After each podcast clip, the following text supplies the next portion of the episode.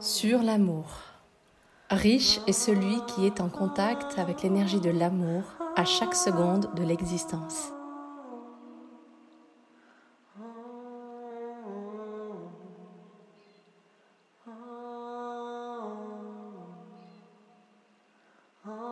Alors, j'ai commencé le chemin, le chemin d'exploration de conscience, le chemin d'exploration de l'amour.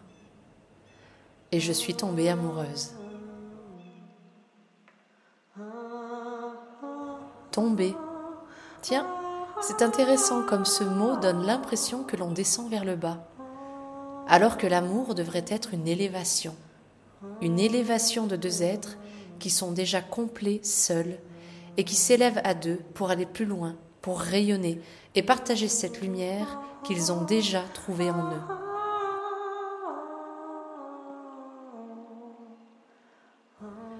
Aimer, ce n'est pas chercher chez l'autre ce qui manque en soi.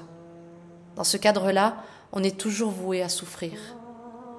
Car lorsque l'autre ne répond pas ou plus à notre attente, ou alors que ce besoin n'existe plus, car on a évolué, et que l'on a apaisé la source de cette douleur, que se passe-t-il?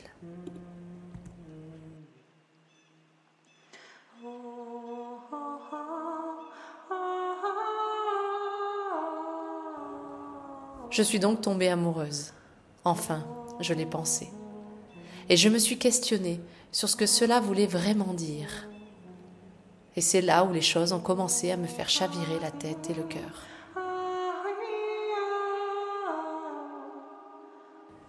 car j'ai commencé à ressentir de l'amour pour trois hommes en même temps. Avec le premier, je ressentais de l'attirance physique, une complicité innée, des moments de qualité et des rires.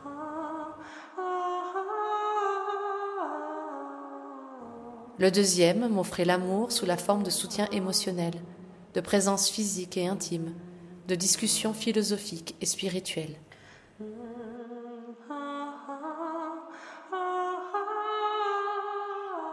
Pour le troisième, je ressentais un amour au-delà de tout, un amour immense, ineffable. Dans le concret, nous passions des moments de qualité, des partages riches et profonds, et surtout, lorsque nous étions ensemble, je ressentais une présence au-delà des mots. Mais cet amour que je sentais en moi, était-ce le même que celui qu'on nomme tomber amoureuse? Celui qui enveloppe la relation de couple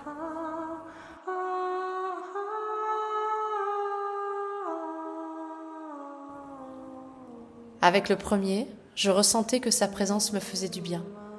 Et puis je me suis rendu compte que sa joie et notre complicité comblaient mon besoin de ne plus être seule. Cet amour semblait donc provenir d'un besoin non comblé.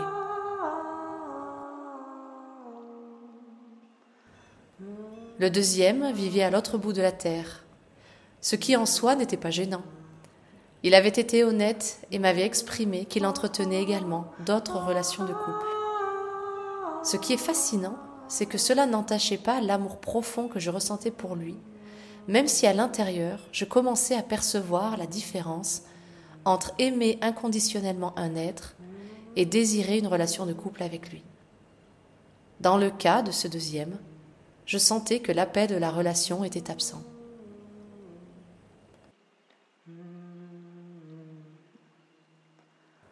Le troisième me donnait envie d'un amour de couple.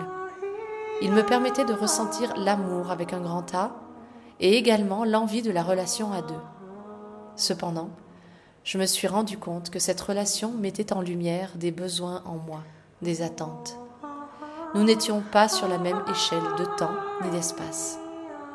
À tel point qu'à un moment, nos communications ont commencé à s'espacer. Parallèlement, mon amour profond grandissait et j'ai commencé à confondre amour inconditionnel et non-respect de soi.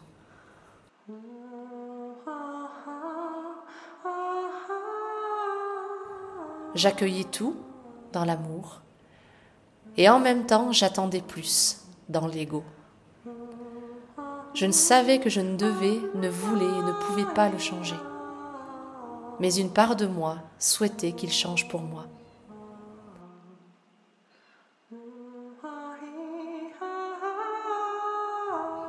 Alors, un jour, j'ai pris la décision de partir, de sortir de la relation humaine, afin d'honorer pleinement la relation divine.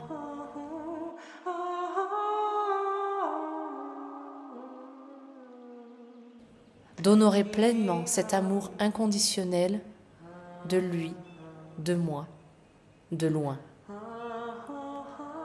De continuer à l'aimer, à les aimer tous les trois, en honorant également l'amour inconditionnel envers moi.